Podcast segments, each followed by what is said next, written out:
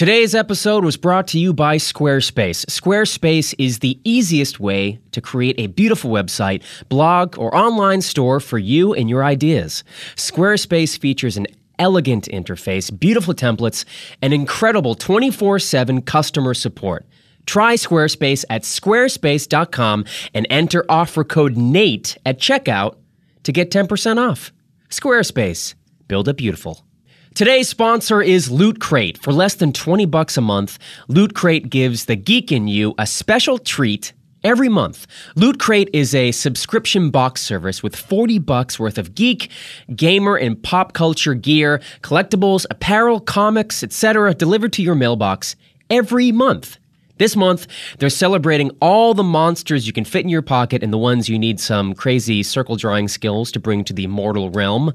This month's crate features an exclusive collectible they're told is the quote, most important object in pretty much the whole universe. Close quote. Plus awesome items from Blizzard, Kidrobot, and more. You have until the 19th at 9 p.m. Pacific to subscribe and receive that month's crate. But when the cutoff happens, that's it. It's over. So Go to lootcrate.com slash Nate and enter code Nate to save three bucks on your new subscription today.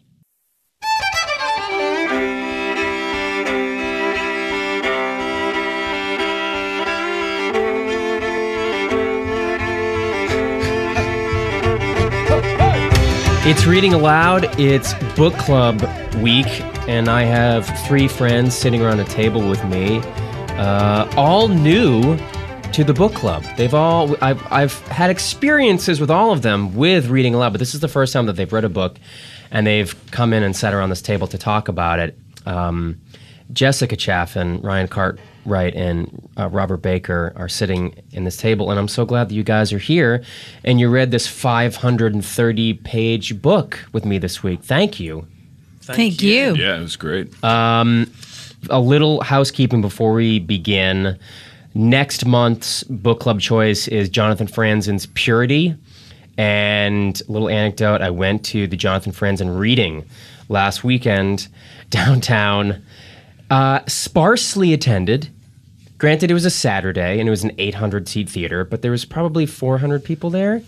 I expected there to be more, as he's maybe the most famous American novelist, right? Probably. Living. Living, yeah. He's up there. Yeah, he's up there. I'm sure Elizabeth Gilbert wouldn't like to hear that. yeah, but, absolutely. Yeah. Um, or Michael Crichton, or, Danielle Steel. Yeah, Michael, Danielle Steel. Michael would Crichton is not alive.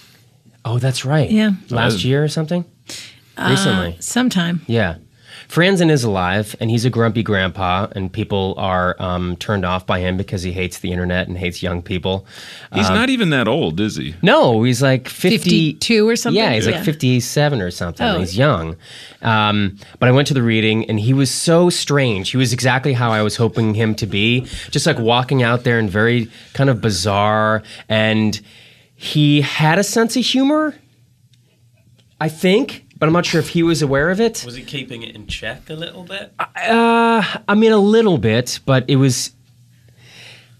I mean, it came out during the question and answer session. He was also like embarrassed by what he was reading, and there were moments where he was reading stuff and he would stop and go, uh, "This is kind of boring and not funny." But I read the funny section yesterday at a bookstore, and I don't even want to read it again. And people just laughed because he's weird and famous. But the the uh, the Q and A section was great because he was so methodical in answering all the questions. He really, someone asked him a question, he would stand there for like thirty seconds, just quietly pondering the question and then answer.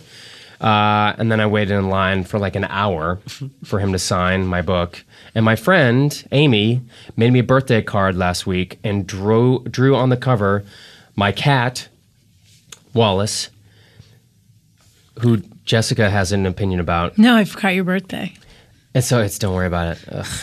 That was the, Ryan that and was- Robert didn't. That was the look. You have a you have a cool cat. Your cat is a beautiful actor cat. I have a great cool actor cat who should be on the stage. Out of central casting. Yeah. Yeah, Central Casting Cat. She drew my cat and uh, and Jonathan Franzen with their arms around each other, and so I brought that up with me in line to Jonathan Franzen, and he signed my book. And I was with Amy. I was like, I just uh, this may sound strange, but my my sweet friend Amy made this card for me, and I, it was the first time I saw him smile all night, and he was looking at his likeness, and I was like, these are two people that entertain me in very different ways. I was like, "Can you sign it?" And then he opened the card and read the inside. Oh, no. Which is like a personal, like, just friend message. I was like, "What the fuck are you doing, reading my birthday card, Jonathan Franzen?" I almost like closed it, and then he uh, and then he closed it and smiled and said, I- "I'll, I'll initial my legs," and then he initialed it. And right now, it's in a frame shop in Los Feliz, getting framed. Pretty cool. That was like one him. of the happiest pictures I've ever seen of you. There was a picture she posted of you, or you posted that she took of you, and you looked so happy. Mm-hmm. Well, I was putting it on. That was a fictional. Oh, you're a good actor. Thank you so much. We're talking about, we're not talking about Jonathan Franzen anymore. We're talking about All the Light We Cannot See by Anthony Doerr. Doerr. Door. Du- Doerr. Durr. Durr. D O E R R. It won the Pulitzer Doerr. Prize last year. The New York Times listed it as one of the 10 best books of 2014. It was a finalist for the National Book Award. And it was spectacular. I'm going to jump around and have everyone share their, their brief points of view, and then we'll get into specifics about the book. I'll start. I loved it. I actually wrote down halfway through the book um, that you only get to read a book for the first time once. And I literally had to slow myself down. I was like, savor this, savor this language, because you will not get to read this book for the first time again. And I haven't felt that way in a while, where I wanted to really sort of bathe in the words a little bit and spend my time. Um, he forced me to do that because it was so it was so fantastical and fun. It was a beautiful, enormous fairy tale. Um, it had enormous scope, and over the course of 530 pages, he he got it smaller and smaller and smaller and brought all these stories together. Um, I found it incredibly compet- uh, compelling and beautiful. I would recommend this to a friend. Uh, I would recommend this to a stranger. I thought it was amazing. Um, Jessica Chaffin, your thoughts on this book? Well, it's interesting. That, it's funny. I wish I had written notes down, which I didn't. So I'm not going to be very good in this conversation. You're gonna be But, great. Um, there was something about the way that he wrote. I would say that I'm a natural.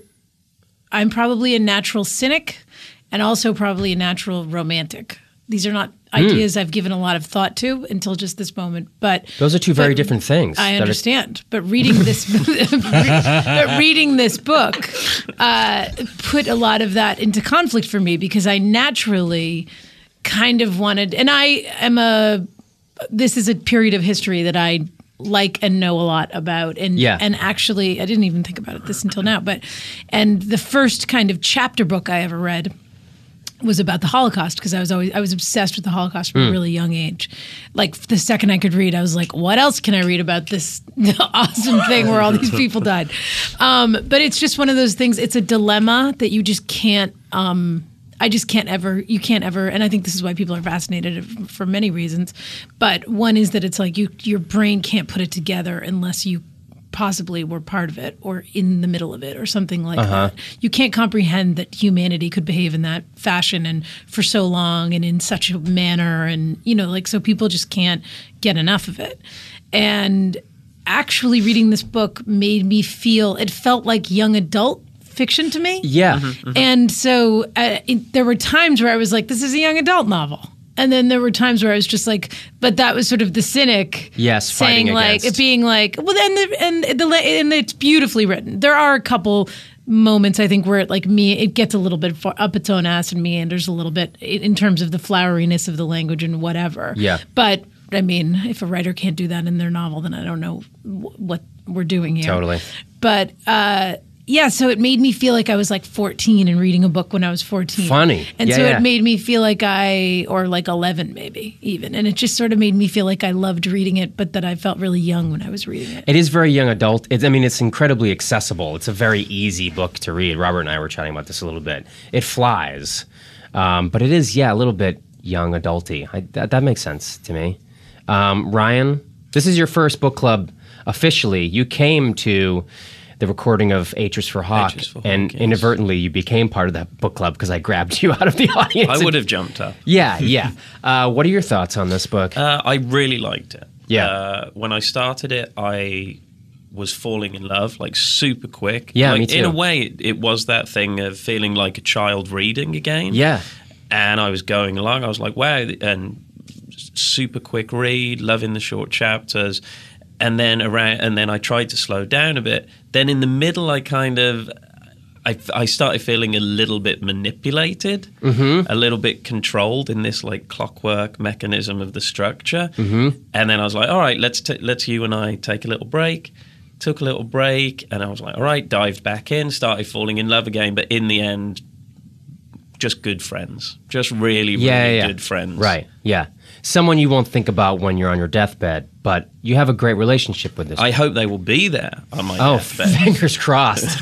there will be trouble, but uh, yeah, it's so tempting to say loved. Yes. but I just have to hold. I hear ya. off. Really, really liked more, Yep. more than uh, many, many books. Absolutely. Absolutely. Well said. Robert. Thanks. Uh, I I really liked, loved it as well. Uh, it had like all the sort of you know things that you know it's very beautifully written. The characters were all really well developed, and there was a nice range of them. And it did start like young adult, and then just got progress as they grew up. Everything just got worse and worse. Like you really saw how they were hiding all this shit from the kids to indoctrinate them as Nazis. Yeah, and yeah. then they start seeing it, and like it by the end, like when you know everyone is dying and the little girl gets raped and all Oh, stuff. It's just God. like, oh Jesus. my god! Yeah, it's it just ends. Like, boom, it really boom, fucking. boom. Yeah.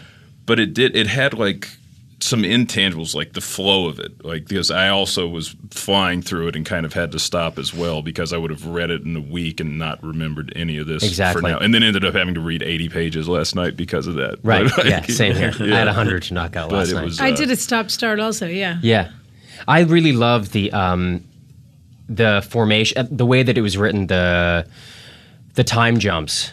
I, I thought that worked. It was very clever. The way that it was introduced as it was the bombing day, the leaflets were dropping from the sky, and they had to get down to the basement, and she was freaking out because the bombs were coming, and it was all of a sudden like, all right, shit's about to happen, and and then it would go seventy five pages, and it would you know sprinkle a little back in 1944 then would go back to uh, 18 uh, 1944 and then go back to 1940 and it sort of jumped back and forth and when it's at times it got a little bit slow like when we're, they were, when he was at the school um, and before the father went uh, left um, before the father left uh, Saint Malo. yeah, yeah. Uh, it got a little bit slow. I, I- I still enjoyed the writing, but there wasn't as much. The tension wasn't as ramped. And just the moment at that moment, I started to feel that the Von Rumpel character became What a great Nazi. an ama- a spectac- I envisioned the guy. It was so Indiana Jones. I saw the dude with the glasses who ends up burning his hand on like the amulet. Yeah, his face yeah. gets melted. Uh, I wrote down. He said, "I am very good at waiting."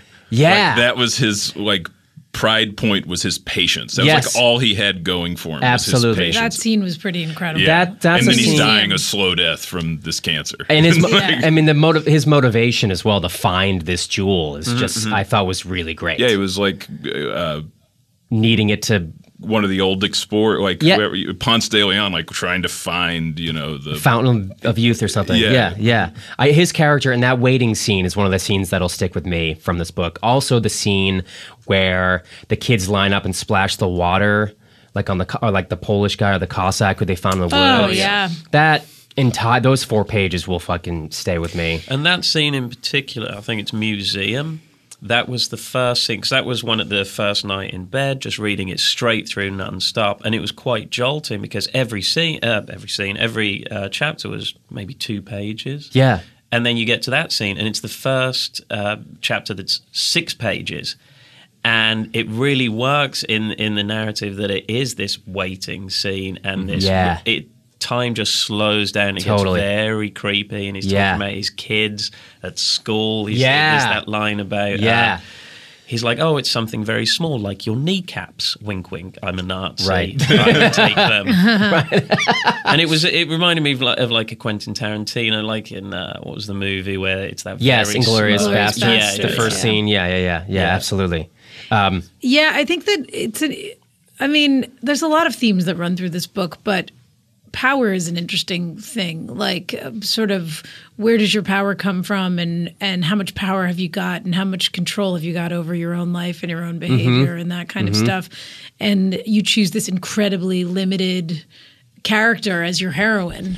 That's a, that's an Uh, it was amazing. yeah, just really interesting. The the the sort of like because you're just tempted to be like, oh god, I'm blind. You know, like a blind girl is, you know, like here we go. Uh, but but it was very interesting.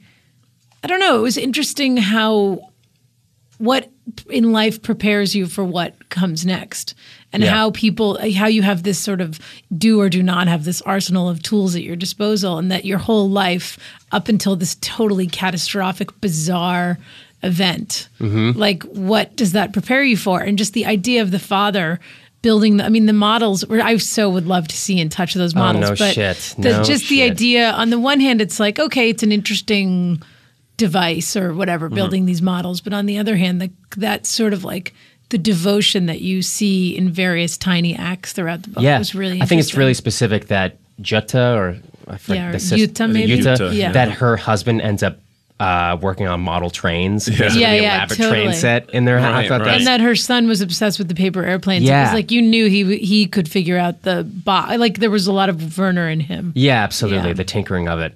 The the um, I also thought that too. I thought the blind girl. Oh boy, like she's uh, we're automatically. It's a very sympathetic character, and we're being manipulated. Mm-hmm. Um, but I also thought that was really bold of the author to do that. To basically have to write with one hand tied behind his back.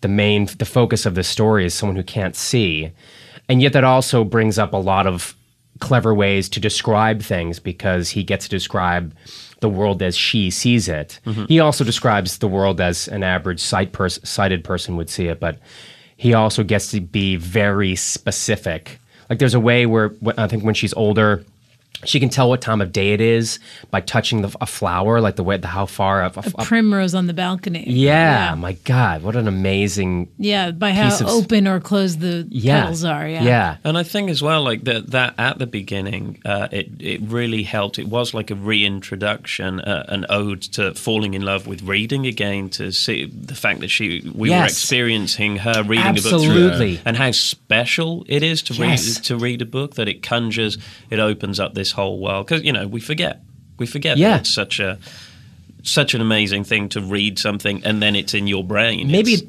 you're right. Maybe that's why it jumped out at me so much reading this book. That I, all right, I'm only get to read this book for the first time once. I need to take my time because we are experiencing Marie's uh, love affair with reading, and it reminded all of us of when, like, the first time you picked up a book as a kid that you really kind of got into, and like for me, running into the school library in like fifth or sixth grade, going to being the first to, kid to get to the D's where all the Roald Dahl books were. Right, Like right. you bolted to get to the D's and like just grab James and the Giant Peach or the Witches like faster than the next kid. Um, and really seeing a world in your brain for the first time. And reading wasn't boring. It was something wasn't something you were forced to do because of school. The first time you read something as a kid and actually understood the power of reading, I think that's why I think you're exactly right because we get to see her experience that for the first time, yeah. and there's something really romantic and about sort of that. the importance of the escapism for it is for her Yeah, as well. At the suffering end, through- when when the uncle gives her the last part of Twenty Thousand Leagues Under the Sea, Yeah. when the town is you know totally under siege, Yeah, yeah. and, you know she's able to you know to escape as much as possible. yeah.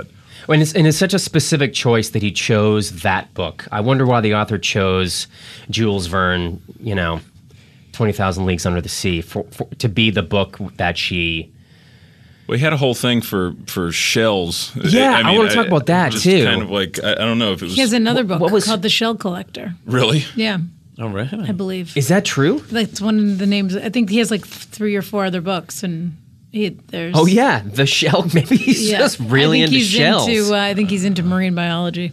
Fair enough. I just couldn't, I didn't quite understand. But the house was kind of a shell. It was sort of Yeah. you know, and even the blind, you know, it's like a Yeah. protection thing, and even the blindness kind of protected her from her environment. And I mean, it didn't. It made her weaker, but she didn't have to see all of the stuff that Absolutely. everybody else was having to, to see. You know, those- Absolutely. Well, there's that moment where she's in the kennel, and the Nazi, I think, has come for her or whatever, Yeah. has followed her there. Um, uh, which was interestingly one of the first. Maybe there, maybe there were other moments, and I'm not recalling them. But one of the first moments where I felt like she was physically threatened. Like everyone was so worried about her being safe all the time, but she didn't ever seem unsafe. You know, she was very confident in what she Yeah. could do, and and and actually everyone treated her with like enough respect that it was sort of like if you just learn another way, you can you can cope with the world or whatever. The uncle, obviously, the uncle was a more terrified character than she Yeah. was, but that was the first time where you were like, oh, it's it's not safe in the world for her, and and people, I never felt other people's gaze on her before until that moment where Yeah. you were like, oh, people can just watch her and follow her, and like the terror of that.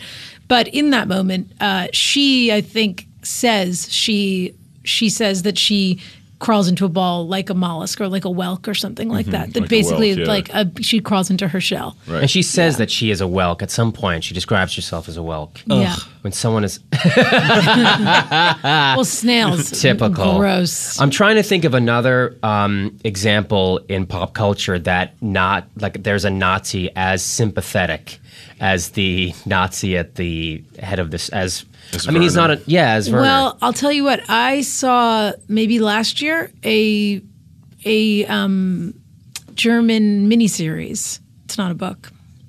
Um, a German miniseries called I think Generation War, and it was all about um, it was about a young group of a group of friends um, at the onset of World War II and what happens to each one of them, and like and it was a bit forced. You know, one of them's Jewish and two of them are brothers, and one of them, you know, and they all kind of meet in this bar and like this is their place, their pub or whatever, and then the war takes them in various places.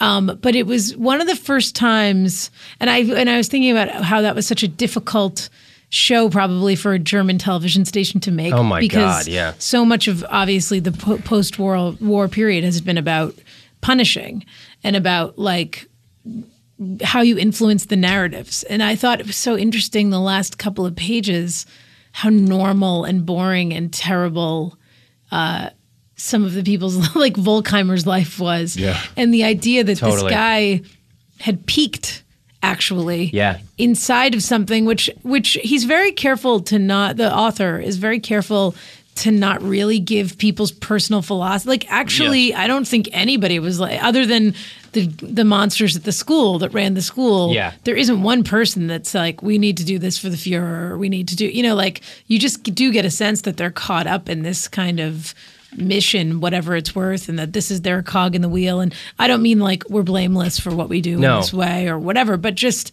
this idea that you're that survival is so day to day and and this kid's 17 or 16 or whatever werner was and and anyway it just was inter- interesting to me that perspective on that experience like that Yeah. it kind of did a very good job of skirting the kind of anti-semitism and nazism of of it all Absolutely. and that it was just like was very this subtle. is a time and and Yeah, that- was really only the one instance of the anti with the neighbor of the his rich Yeah. friends, Yeah. like her their neighbor back in Berlin. Yeah. Really didn't they kind of avoid? I mean, it was sort of avoided, but I guess in in like coastal France, it probably wasn't. You know, it wasn't as present as like Yeah, yeah. Poland or something. right, right. Well, just because there were no Jews to chase out of town. Exactly. I mean, Right. they'd already been they'd Right. already been chased. But that uh, that scene when the sister's on the train and she says she doesn't want to speak uh, French with a German accent or whatever it is Right. because it, like I didn't didn't occur to me that in 1974 or whatever it was. The people were still living with that aftermath. That you know, Yeah. Europe is so compact, and that Yeah. the idea that like, oh God, and that guy doesn't have a leg, and he's going to blame me, and so I just don't want to speak, and you Yeah. know, like that kind of guilt that just never leaves you. There was a there was a wonderful description that I marked that I want to read. Um, it's on page one thirty nine. It's when he, it, the school is, is described, and it's done su- in such a specific way. Um, to it make it, it reminds me of like Boy Scouts, like this idea of like community, whether or not your ultimate goal is to like take over the world and murder all the Jews that you can. This explanation was so simple and like made sense. The star flooded nights, the dew soaked dawns, the hushed ambulatories, the enforced asceticism. Never has Werner felt part of something so single minded. Never has he felt such a hunger to belong. And the rows of dormitories are cadets who talk of alpine skiing, of duels, of jazz clubs. I'm skipping. They hustle through the gates together, gulp fried eggs in the refectory together, march across the quadrangle, perform roll call, salute the colors, shoot rifles, run, bathe, and suffer together. They are each a mound of clay, and the potter that is the portly, shiny faced commandant is throwing 400 identical pots. The way that it's described is sort of a just like Factory. Yeah, the, but it's almost that it's camaraderie. Yes. That we're all the same, that we are all trying to climb up this ladder, this very specific militarized ladder, and we are all part of, we are all one. Um, I, it reminded me of like Boy Scouts. And That's what Hitler Youth. I mean that Right. that was such a big part of indoctr- that indoctrination. Yeah. was the Hitler Youth program. It was like getting kids to to uh, band together and then eliminate the kind of other elements. Can I throw another small quote Please. that's on that theme as well? Whereabouts? And I think, I think, uh, as you were saying, like you, you see quite easily how, uh, from a child, he segued into n- not even the mindset. Like this, this bit here, page two seven seven. Werner laces his boots and sings the songs and marches the marches, acting less out of duty than out of a time-worn desire to be dutiful. Yeah, yeah, oh yeah, that exactly. stuck with me also. Perfect. throughout Yeah, that's a That perfect idea of his that. character. Yeah, Yeah. Uh, it made that explained. It felt like it explained everything. Yeah, he was Yeah. very careful not to say this is why the children very. It was just these. They weren't seismic shifts. It was the slow paving beneath these children's feet. And I think we also forget because it, it's when people are like, oh well, remembering the Hitler Youth and stuff, they were just children. But but we think of children, I think, in America and Europe as, as still like as slightly older. Like we grow up a lot later now, and it's like no, no, no. He's like a kid. Yeah. like he was, you know, collect still collecting toys. Yeah, exactly. And then was taken away. Right. and that that also just helped remind me. Oh yeah, it was so easy to just become a part yeah, of that just machine. to say yes. We're going to take the briefest of breaks, and we'll be right back with more reading aloud. Building a website can be tough, and even if you do know your way around coding, which I don't, I mean, who knows that? Nerds do. Creating something that looks good and works well is a time consuming affair. Whether it's for a, a business site, a portfolio, a restaurant, or whatever else, in this day and age, you probably need one anyway. Well, lucky for us, Squarespace makes it very easy to build beautiful websites without breaking a sweat. Squarespace provides simple, powerful, and beautiful websites that look professionally designed regardless of your skill level, no coding required. Not only does Squarespace provide you with intuitive and easy to use tools to create your website, Squarespace also has state of the art technology powering your site to ensure security and stability. And you know you can trust in Squarespace for your website needs when millions of people and some of the most respected brands in the world trust them too. Seriously, you can't beat the ease and simplicity of Squarespace. It gives you 24/7 online support and a beautiful website for only 8 bucks a month. That's nothing. You can even get a free domain if you buy Squarespace for the year. So what are you waiting for? Start a trial with no credit card required and start building your website today. When you decide to sign up for Squarespace, make sure to use the offer code NATE to get 10% off your first purchase and to show your support for reading aloud. Thanks, Squarespace, for your support of Reading Aloud. Squarespace, build it beautiful. Let me ask you a question. Would you classify yourself as a geek, gamer, or pop culture nerd? Well, then Loot Crate is the subscription box for you. Loot Crate is a subscription box service with $40 worth of geek, gamer, and pop culture gear, collectibles, apparel, comics, etc., delivered to your mailbox every month. Make sure to head to lootcrate.com slash Nate and enter code Nate to save three bucks on any new subscription. Every month, there's a different theme, which are all inspired by classic movie and video game releases, as well as pulling from pop culture franchises. Previous crates have included items from Star Wars, Marvel, The Walking Dead, The Legend of Zelda, and many more. So call forth some hard hitting companions and get ready to summon an epic loot crate. They're celebrating all the monsters you can fit in your pocket and the ones you need some crazy circle drawing skills to bring to the mortal realm. This month's crate features an exclusive collectible they're told is the quote, most important object in pretty much the whole universe, close quote. Plus, awesome items from Blizzard, Kidrobot, and tons more. Basically, Loot Crate is like a friend who knows what you love and surprises you with an awesome gift every month. And did we mention we ship over to 13 different countries? Yeah, you have until the 19th at 9 p.m. Pacific to subscribe and receive that month's crate. And when the cutoff happens, it happens. That's it. It's over. So go to lootcrate.com slash Nate and enter code Nate to save three bucks on your new subscription today. We're back with more reading aloud. I need I Frederick. I was just gonna Let's say just it. spend I some feel time. like that. I feel like Frederick Let's has spend some time. it has little everything to do Holy with shit. Werner Still shit. Yeah. sitting in his little chair Ugh. with his bird books and Fuck me. yeah, that was incredible. Can can someone help me with this? Someone help me. This final scene, literally, I wrote, "Help me understand." underline exclamation point. Well, they really wanted to shove the mother's face in her own shit a little bit. Yeah. 'Cause What- She was such a. She was such a. Yeah, She's pretty. Cha- she was a well drawn character. she Yeah. was. Just laughing in the cafe. She had where- really swallowed the Nazi Kool Aid. Oh well, it Absolutely. was just everything was going great for her. Yeah, it it was, was- like the best time of her life. And she's gonna get to move into the the Jewish woman's apartment Yeah. pretty soon when Uh, she she finally gets gets take- the upstairs flat. yeah, come exa- on. exactly. I loved that. What is what happens in this final scene where um where the package comes and they and they go outside and then this the owl um it's an owl as big as a child. It swivels its neck and blinks its yellow eyes, and her head roars a single thought You've come for me. Frederick sits up straight. The owl hears something it holds there, listening as hard as she has ever seen anything listen. Frederick stares and stares. You saw it, she whispers. Did you see it, Freddy? Muddy, says Fre- Frederick. Muddy, I'm here, Freddy. What are we doing, Muddy? He looks at her, his eyes did not blink. What what happens in that? What happens? He sees she's obsessed with birds. He's beaten within an inch of his life. He's basically uh, without any sort of brain function. The rest of his adult life, this pack- package comes. He's taken out.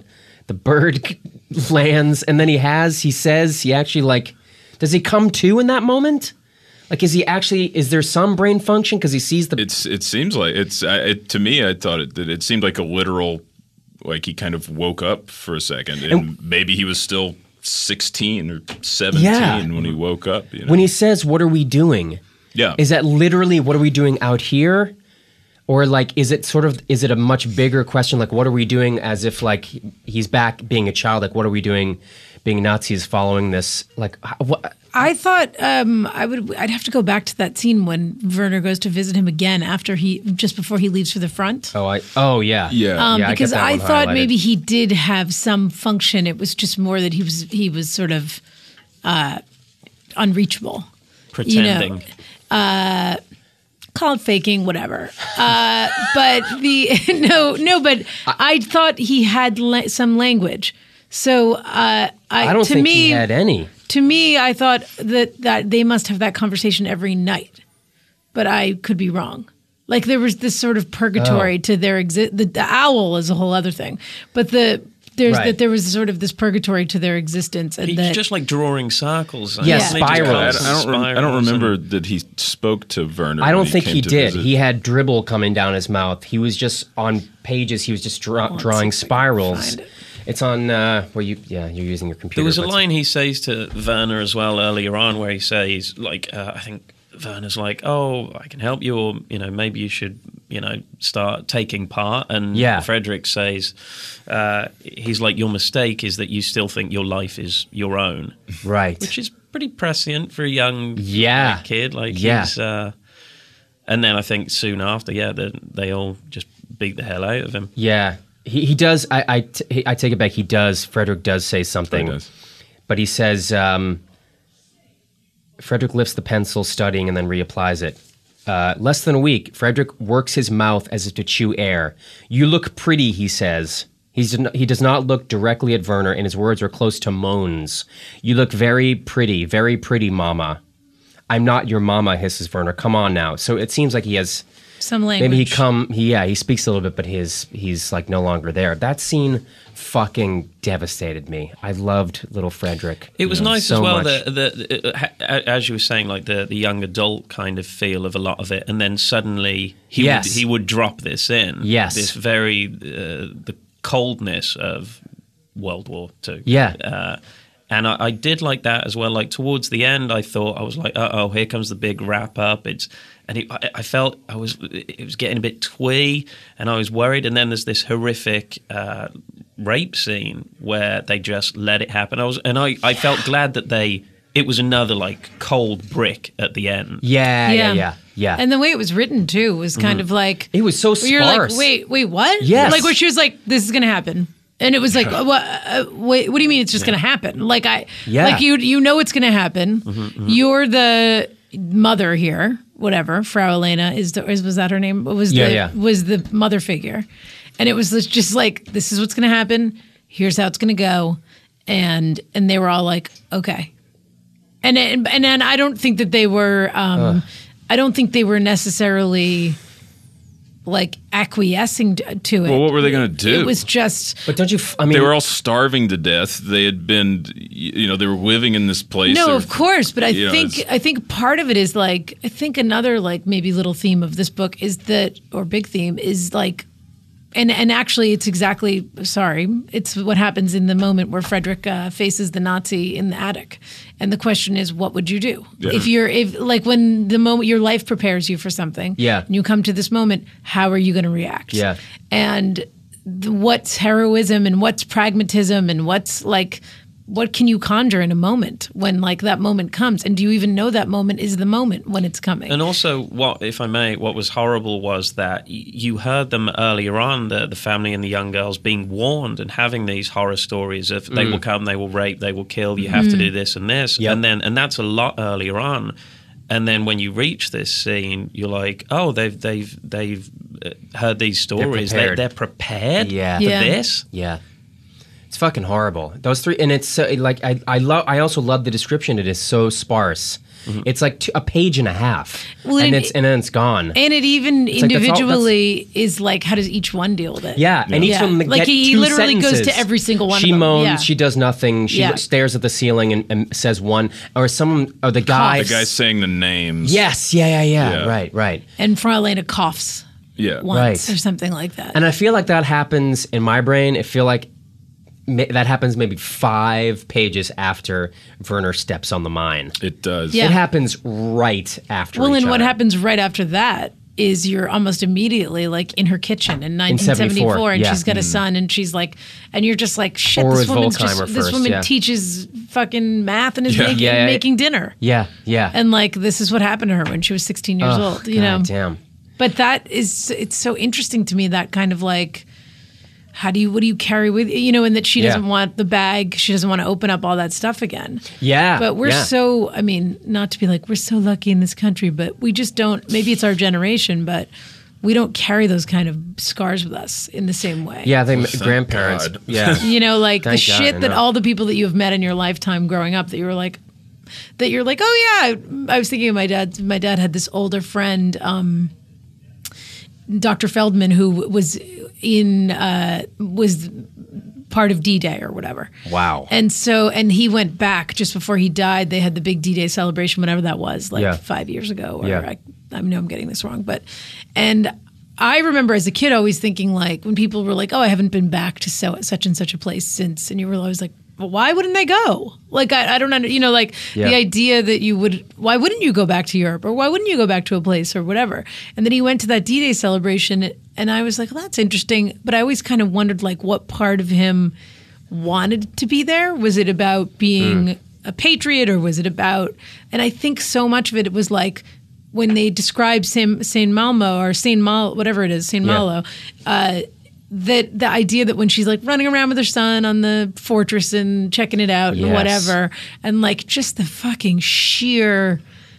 The sheer like you're surrounded by ghosts Yes. and like mm-hmm. sadness Death and and, devastation. bones and Yeah. like you know just everywhere. Yeah. I mean, from that the Corsair's basement to you know, and even that was kind of like, oh, you're in a pirate's basement. Like, who knows how many bodies are, da- are down there? Yeah, but just like there everything is built. And I and I guess kind of this is a, sort of that bit about the diamond too, where it's like all this shit had to happen is for this stone to be created. We created. haven't. We've been doing this for forty minutes, and we this we just mentioned The stone. sea di- of yeah, yeah, Yeah. for the first time. yeah. Uh, what? What? Yeah. Why and what? Well, that was the, when you when you when you said it was a fairy tale. That Yeah, was yeah. what made it the fairy tale to me. Absolutely. was this this mythic thing that this you know that this hunchback is coming to find. Yeah. you know that they've cast to the far reaches of Europe, so Yeah. they couldn't find it because of Yeah. the, the mythic powers it may or may not have, and even how it's hidden behind what thirteen doors or something. Yeah. It's, And the last door has a special lock or Right. something. I was sure that the final page of this book was going to be the transfer of that stone from some old blind woman's hand to someone else's hand in some sneaky fashion. Like they, that that's the that's what we are following from page 1 and and it's just forgotten This is a, and this, it's lost. this is tangential, so we can come back to it. But I'm I was curious what people thought about Werner going back for the house and taking it, or or whether he went back for Yeah, it. I was confused Or whether he took it when she just threw it in, when she was like, "Is it in the water? Is it in the water?" And was that just about the fact that he was in love with her and he wanted a keepsake of that interaction, like to remember Well, the house? Yeah, yeah. Her you know what I and mean? the importance of the house because that's Yeah. where all with the music and the their her well, they, and grandfather. they heard the broadcast. Yeah. he and his sister heard all the broadcast. And the Yeah. key, why did she give him the key? The key was to the kennel, right? Or something else. Uh, the key was yeah, the key was to the weird, creepy sea place. Yeah. Yeah. yeah, yeah, yeah, yeah. But why? I don't know. Yeah, that didn't grab me at the end when when they open it and the key falls in her hand. Um, I was straining to picture it too. because it was such an intricate. I'm like, what does what does this box look like?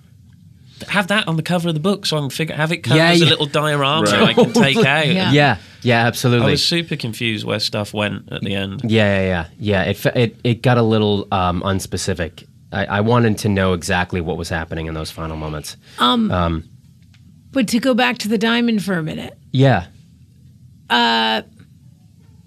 Yeah, I don't know. I guess I was also confused why it was so. I mean, I kind of liked that because it was the fairy tale aspect, but I was confused by it was why it was so important to the museum to to not. I guess to have it not fall into the wrong hands, and I guess part of that is that when you do that kind of work, you have to believe in the mythology to some extent. Uh huh. But what does it mean when something's kept in a box, and what is it? You know what I mean? Like. I always have trouble grasping the Well, someone- the value of things like that. yeah. I think the number that they said was that it was worth like twenty million francs, mm-hmm. right? Yeah. and to put something that valu- valuable in the hands of the Nazis that they could sort of that they had that power to not the mythical power but the power of something that has that much worth um, and also the idea of them collecting every sort of antiquity in Europe and building this amazing museum right for all it time. would come back to the idea being that if you sent the collection away uh, once the war was over it would all come back to the museum Say that again. What do you that mean? basically like all the important stuff they scattered as soon as Yeah, they knew if- the germans were coming Right, in the hopes they could get it that they all could all get it get it all back but also that was something that was just living in the basement of the museum it's not like it was on display in the museum yeah, right. It I mean, they hit- must have really believed that it had the powers. absolutely. They- yeah, I, i can't, think it's couldn't like a, think of- a maybe you know what I mean? Yeah. It's like you may may as well believe in God because shit. Because what if you're wrong? Yeah, Yeah. you know, like what, what if you get up there and you're like, no, this Like, is ah, you were misinterpreting this whole time what I thought about you. Yeah. I just didn't want other people to know how important you were to me. um, yeah, I I really loved um, something I just thought about was the imagery, was like the regret imagery that Werner has after they shoot the little girl and the mother. Oh yeah, and Oh, when that they're was awful. Oh, my oh, yeah. god, so powerful when he's when they're trapped underneath the hotel and he's seeing these ghosts like float sort of in and out from the ceiling, mm-hmm. and. I mean, it just makes it just endears you more to him that he has these regrets that probably Volkheimer and what's his name one and two didn't have or Bernd yeah, Burns, Bernd, and then like Yeah. Newman, one and two. Yeah. Newman, yeah, yeah. Um, but the the just the literal description that the author has of him seeing those images of the gr- of the ghosts sort of come down and disappear and change form and all of a sudden turn into an old woman. Um, I thought was so specific and it was one of those moments where it stops being twee, where it's it's one of those like really heavy moments of darkness and death and regret, and it sort of pulls you down for a second. Uh, that that's another. I always try to like write down the things that are going to stay with me with this book. The frozen um, Cossack. Um, there was also an amazing image of um, of Marie dancing when she hears the music for the first time. When Etienne puts on the music because they're not allowed to play it, and he just Oh, decides. and they to- dance together to the yeah. band songs. oh my yeah. god, is that just There was an image stunning. that stayed with me. There was a description early on, and uh, and it kind of ruined uh, Marie for me a Uh-huh. little. I can't remember who was describing her. It wasn't the the narrator. It was another character, and it says that he he looked at her and like her blind eyes were kind of rheumy, whatever. But Yeah. he, describes it as. Uh, like little spider egg sacs, little Mm-hmm. white spider egg sacs. I was like, "Oh, great!" For the rest of the book, Oh, I didn't remember that. That I'm glad. Yeah. it was. That's gross. I didn't remem- remember that either. That's horrific. Thank God. I remember her hands being described as spider hands Oh, okay. when she when she's reading. That the father described. Her I can hands love a as- girl with spider hands. but Sure. not the Spider eyes. eyes. nah, nah. I get that. Uh, we're going to take our last break and come up and uh, and come back and finish up. Uh, we're talking about all the light we cannot see. It's reading aloud, and we'll be right back. Your season long fantasy football team may be going strong, or it may be in the toilet like mine. Dez Bryant got hurt, etc. But you don't have to wait until week 16 to get paid. Nah, nah, nah.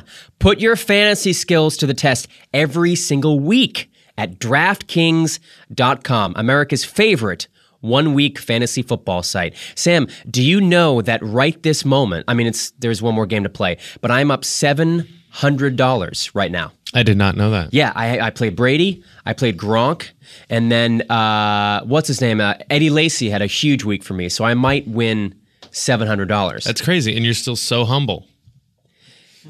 One week fantasy means no season long commitments. Do you have an injured player like I do? No problem. It's like a new season every week. So you're never stuck with the same players. And get this DraftKings is crowning a new millionaire every week this season. It's probably going to be me, Sam. What do you think about that? I I think you think it can be. You could turn your love of football into a life changing payday. Just pick your players, pile up the points, and pick up your cash. That's it. Believe me, you've never experienced football like this before. This isn't fantasy as usual. This is DraftKings. Welcome to the big time. Hurry to DraftKings.com now and use promo code READ.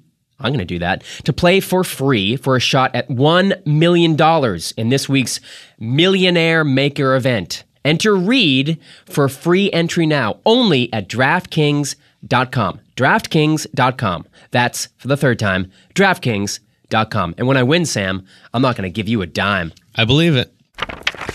I'm so excited to introduce you guys to Howl FM, the best and most convenient way to listen to all the episodes of Reading Aloud.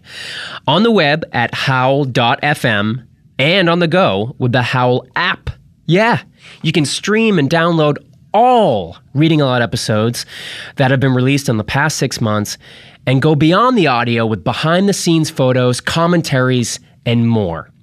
But there's a way to go further.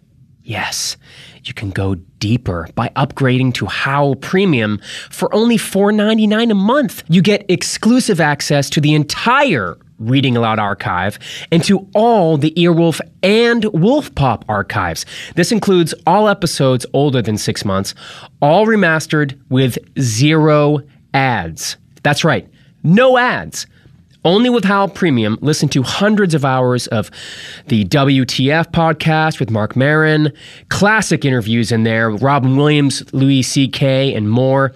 Howl has also partnered with some of your favorite hosts and comedians to develop Howl Originals. Brand new shows available only with Howl Premium. Check out the great new series from Lauren Lapkus and the AV Club right now. Already there are 10 brand new hilarious Howl originals, and we're adding new shows every week. Get access to all this exclusive content both on your phone and on your desktop with Howl Premium for only $4.99 per month. And with the promo code READING, you get a full month of a free trial. Just go to howl.fm and enter code READING at checkout. Remember, you can use Howl on your phone or your computer, but you can only use my promo code on Howl FM. That's the website. So go to howl.fm, that's H O W L dot FM, and use the promo code READING for one free trial of Howl Premium. It's reading aloud. I'm with Robert Baker, Ryan Cartwright, and Jessica Chaffin. They've all joined me for the book club, and we're talking about All the Light We Cannot See, which won the Pulitzer Prize in 2014. Um, I think it's funny, Ryan, listening to your description about how um, it's some, something that's going to stay with you, but you don't want to use the word love. It's making me sort of reconsider how I feel about it because I feel You're like welcome. I can do that for many for things. in your shattering life. this book for me. I'll filter it. um, I'm I'm uh, I this is our tenth tenth book club book, and I'm trying to like rank them in my brain as far as the books that I've loved the most, and this is like number two, like two or three. It's way it's way up there. What's up at the top? Um, The corrections. Uh, just because I'm a fucking Franzen obsessive, and I think that book is incredible. It also deals with things that I find really fascinating, which is just like the American Yeah. suburban family. Yeah, Family before, just- before I'd read this, I think I had told my wife at some point this year, I was like, if I, I don't ever want to hear or read or see anything to do with World War II ever again. I was like, Yeah. I don't give a shit. Yeah. It's already been told so many different That's ways. interesting. So Absolutely. many, it's like I've, I I get it. I get it. And It's then and this uh, I I have to say I love it because this completely I, I you know had to eat my words. It was one of the reasons why I almost didn't pick up this book is because that genre doesn't interest me because it's been worn over, you know, again and again and again. And just personally my own taste, I love I love American suburbia. I love American families. I love the sort of minutia of mm, you know, mothers and fathers and sisters and brothers. That's gon- I mean cuz that's something we can all relate to and we all understand books that take place in Europe in the past are not high on my list if I'm doing like fun casual reading. So the only reason I would put this second or third is because it's it's not because the topic isn't my favorite topic, you know. Um, but I still did love it, and I would absolutely recommend it to people. With sort of I, yeah, you saying that it was young adult, it, it it's so easy and accessible to read. There isn't he's not asking you to dig much. There isn't much digging here. You don't have to do much self reflection. yeah, no, there aren't a lot of difficult questions posed, even though it's all difficult. Mm-hmm. If that makes any It's sense. It's very rare that I had to reread a sentence. That didn't happen too many times. And other books that, that are a little more complex and complicated and have different different language, I have to reread and sort of close read. This I didn't feel like I had to do that. I had to do that with H's for Hawk a bit, actually. yeah, that was an odd one. But yeah. for all of its simplicity, I still found it very effective in aff- Absolutely. and affecting. Like the the just sort of like at the end, just kind of there was just sort of a there weren't even like really specific moments of what made everyone so sad, but just like I mean, it's obvious why they were sad, but it just kind of there was just sort of like a. a a patina of like sadness over Yeah. everyone and like mm-hmm. and they like would talk layer- about how like you know just in the way he would do it kind of simply like a quickening in the ribs or so, you know like to say like Yeah. they would get excited i think he says describes that about Jutta when when volkheimer shows up like how like the quickening in her ribs you know like Yeah, her, yeah, yeah. her heart rate increasing you know like just sort of brought everything back Yeah. and they were kind of and people kind of missed things but they weren't super specific about what it was just sort of a just kind of a vague sadness that Yeah. came on. I thought it was really effective. Yeah, I I really love the specificity too of his. Of we're talking about enormous things and entire Yeah. nations and countries, and then a paragraph later, he's going down to the specificity of like a finger on a, a like the father like whittling whittling wood, and the emotion that like the smell of that. And the smell of the cooking with the father and the and the daughter Marie in the first you know fifty pages.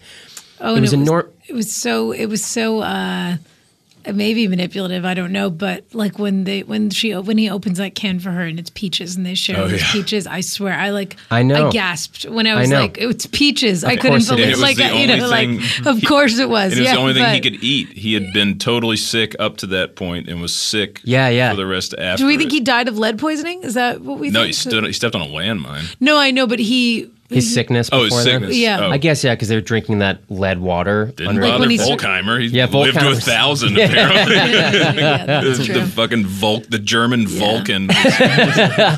Uh, we'll wrap up the uh, the book club here. I want to get everyone's sort of general thoughts. Um, if they would recommend this book to a friend and anything that stuck with them. Um, Robert, I love your description of this sort of like it was almost like a layer of gauze over the whole book. There was just this like enduring sadness that was very subtle. Yeah. Um, and I really loved sitting on my couch and reading this book. Um, I really enjoyed. I enjoyed like being with this book for a couple weeks. Yeah. I love these characters. They were very easy and accessible, and they're very warm. And I loved sort of following all of their paths. Um, and I would tell, like, if my mom and dad wanted to wanted a book to read, I would recommend it to both of my parents that they should read this book. What about you, Ryan? Would you tell Amanda to?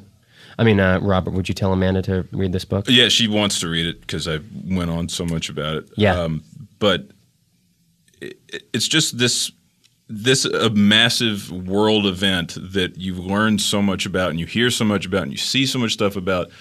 This was just like a different telling of it. It was such a small and specific telling of it that it it just made it interesting to me again. Yeah. you know, like to see how it affected these very specific people, and I'd never. I didn't. I mean, I knew about Hitler Youth a bit, but not about like the kind of school he went to. And then I just loved how he had this one personality tick and this one talent that made him so useful and desired by them. And Yeah. you know, it was just and, and like I, I loved how they were stealing the Nathan Hale quote and saying it was a famous German quote. The like, uh, uh, uh, whatever the Nathan, you know, like the one life to. Uh, oh, I, I, my only regret is I have but one life to lose Yes. for my country. Yeah, and they were yeah. saying like, ah, that's a an old German saying. you know, it's like That's not true. Just the the reshaping of this event into a, a new. Uh, I don't know, a new version of Yeah. it or a new telling of it. Yeah, yeah, yeah. What stuck with me. Yeah. Is why I would recommend it. Yeah, yeah. Ryan Cartwright. Uh, I'd recommend it to friends. Uh, anyone who's fallen away from reading, I think it's a it's Hmm. so easy to get back into, Yeah, and you'll be like, "Oh, I just read that whole thing." It's like uh, such a that's a great point. like like with her, like it, it just reminds you of the aesthetic uh, of just picking up a book and enjoying it. Yeah, Um, yeah, I'd recommend it yeah.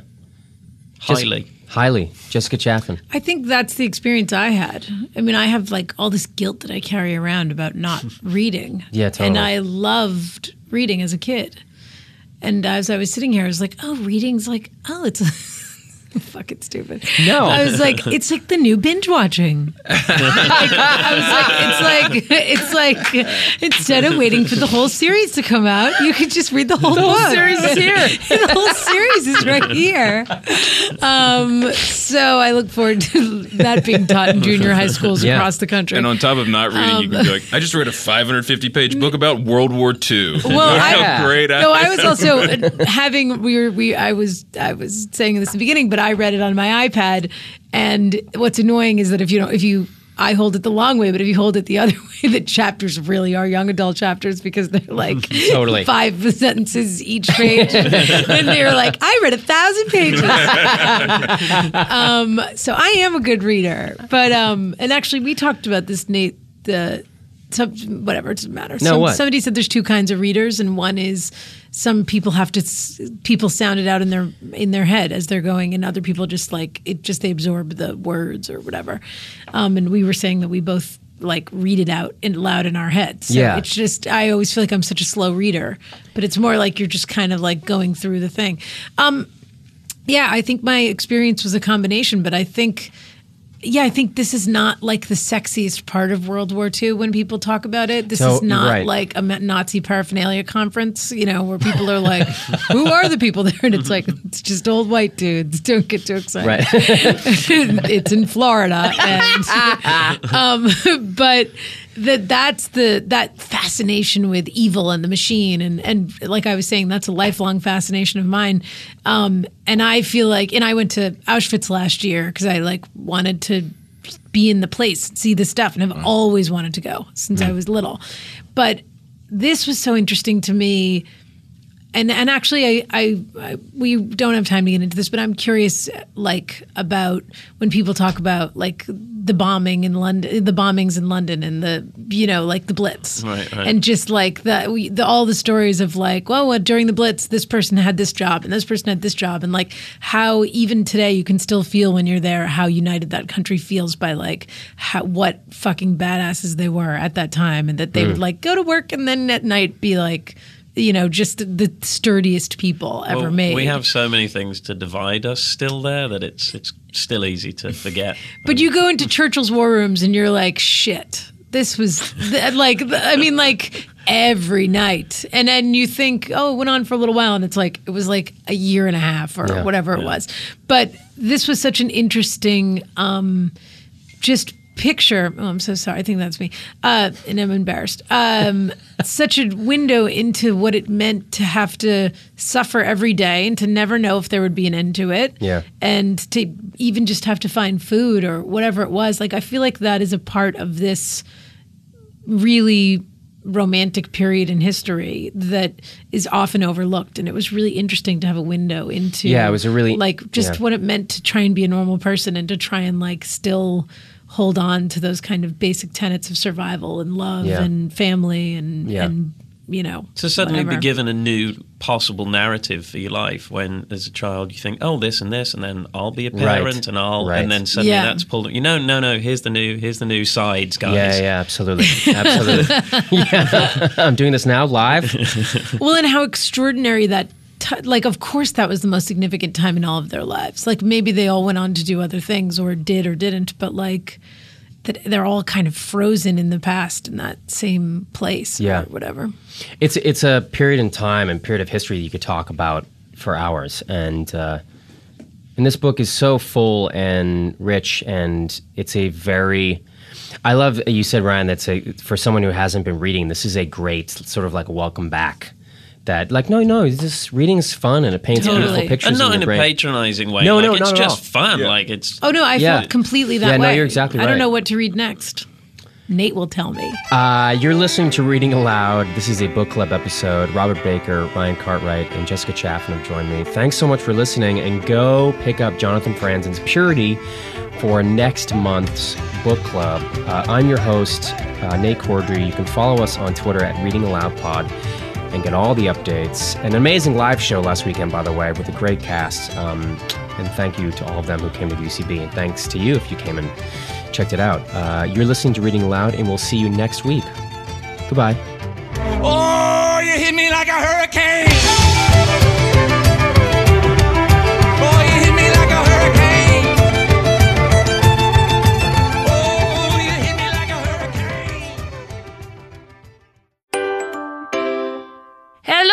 Podcast listeners. It's me, Darren Toblerone. You might have heard me and my brother Aaron Toblerone on the California Supreme Wind Show, the only podcast all about California Supreme windows, just minutes from the 405, your number one spot to get great deals on windows and now also door. But there are many more podcasts than just my brother's podcast. It's true, like with special guest Lauren Lapkus, for example. Every week she plays a different character and she's the guest of someone else who's playing another character who's the host. It's complicated, but it's also not. But it's also great, almost like a jigsaw puzzle. Listen to this. Get off your knees, you damn idiot. Oh, I love you, Regina. Stand up. I'm going to give you osteoporosis in your knees with my cane. Stand up, you idiot. I will, Master. Put on this ball gag, you bitch. Take it out. You liked it too much. Thank you. Thank you, Mommy. So sit by your favorite window and listen to with special guest Lauren Lapkus on earwolf.com, iTunes, or the podcast player of your choice. Doinky windows forever. Goodbye.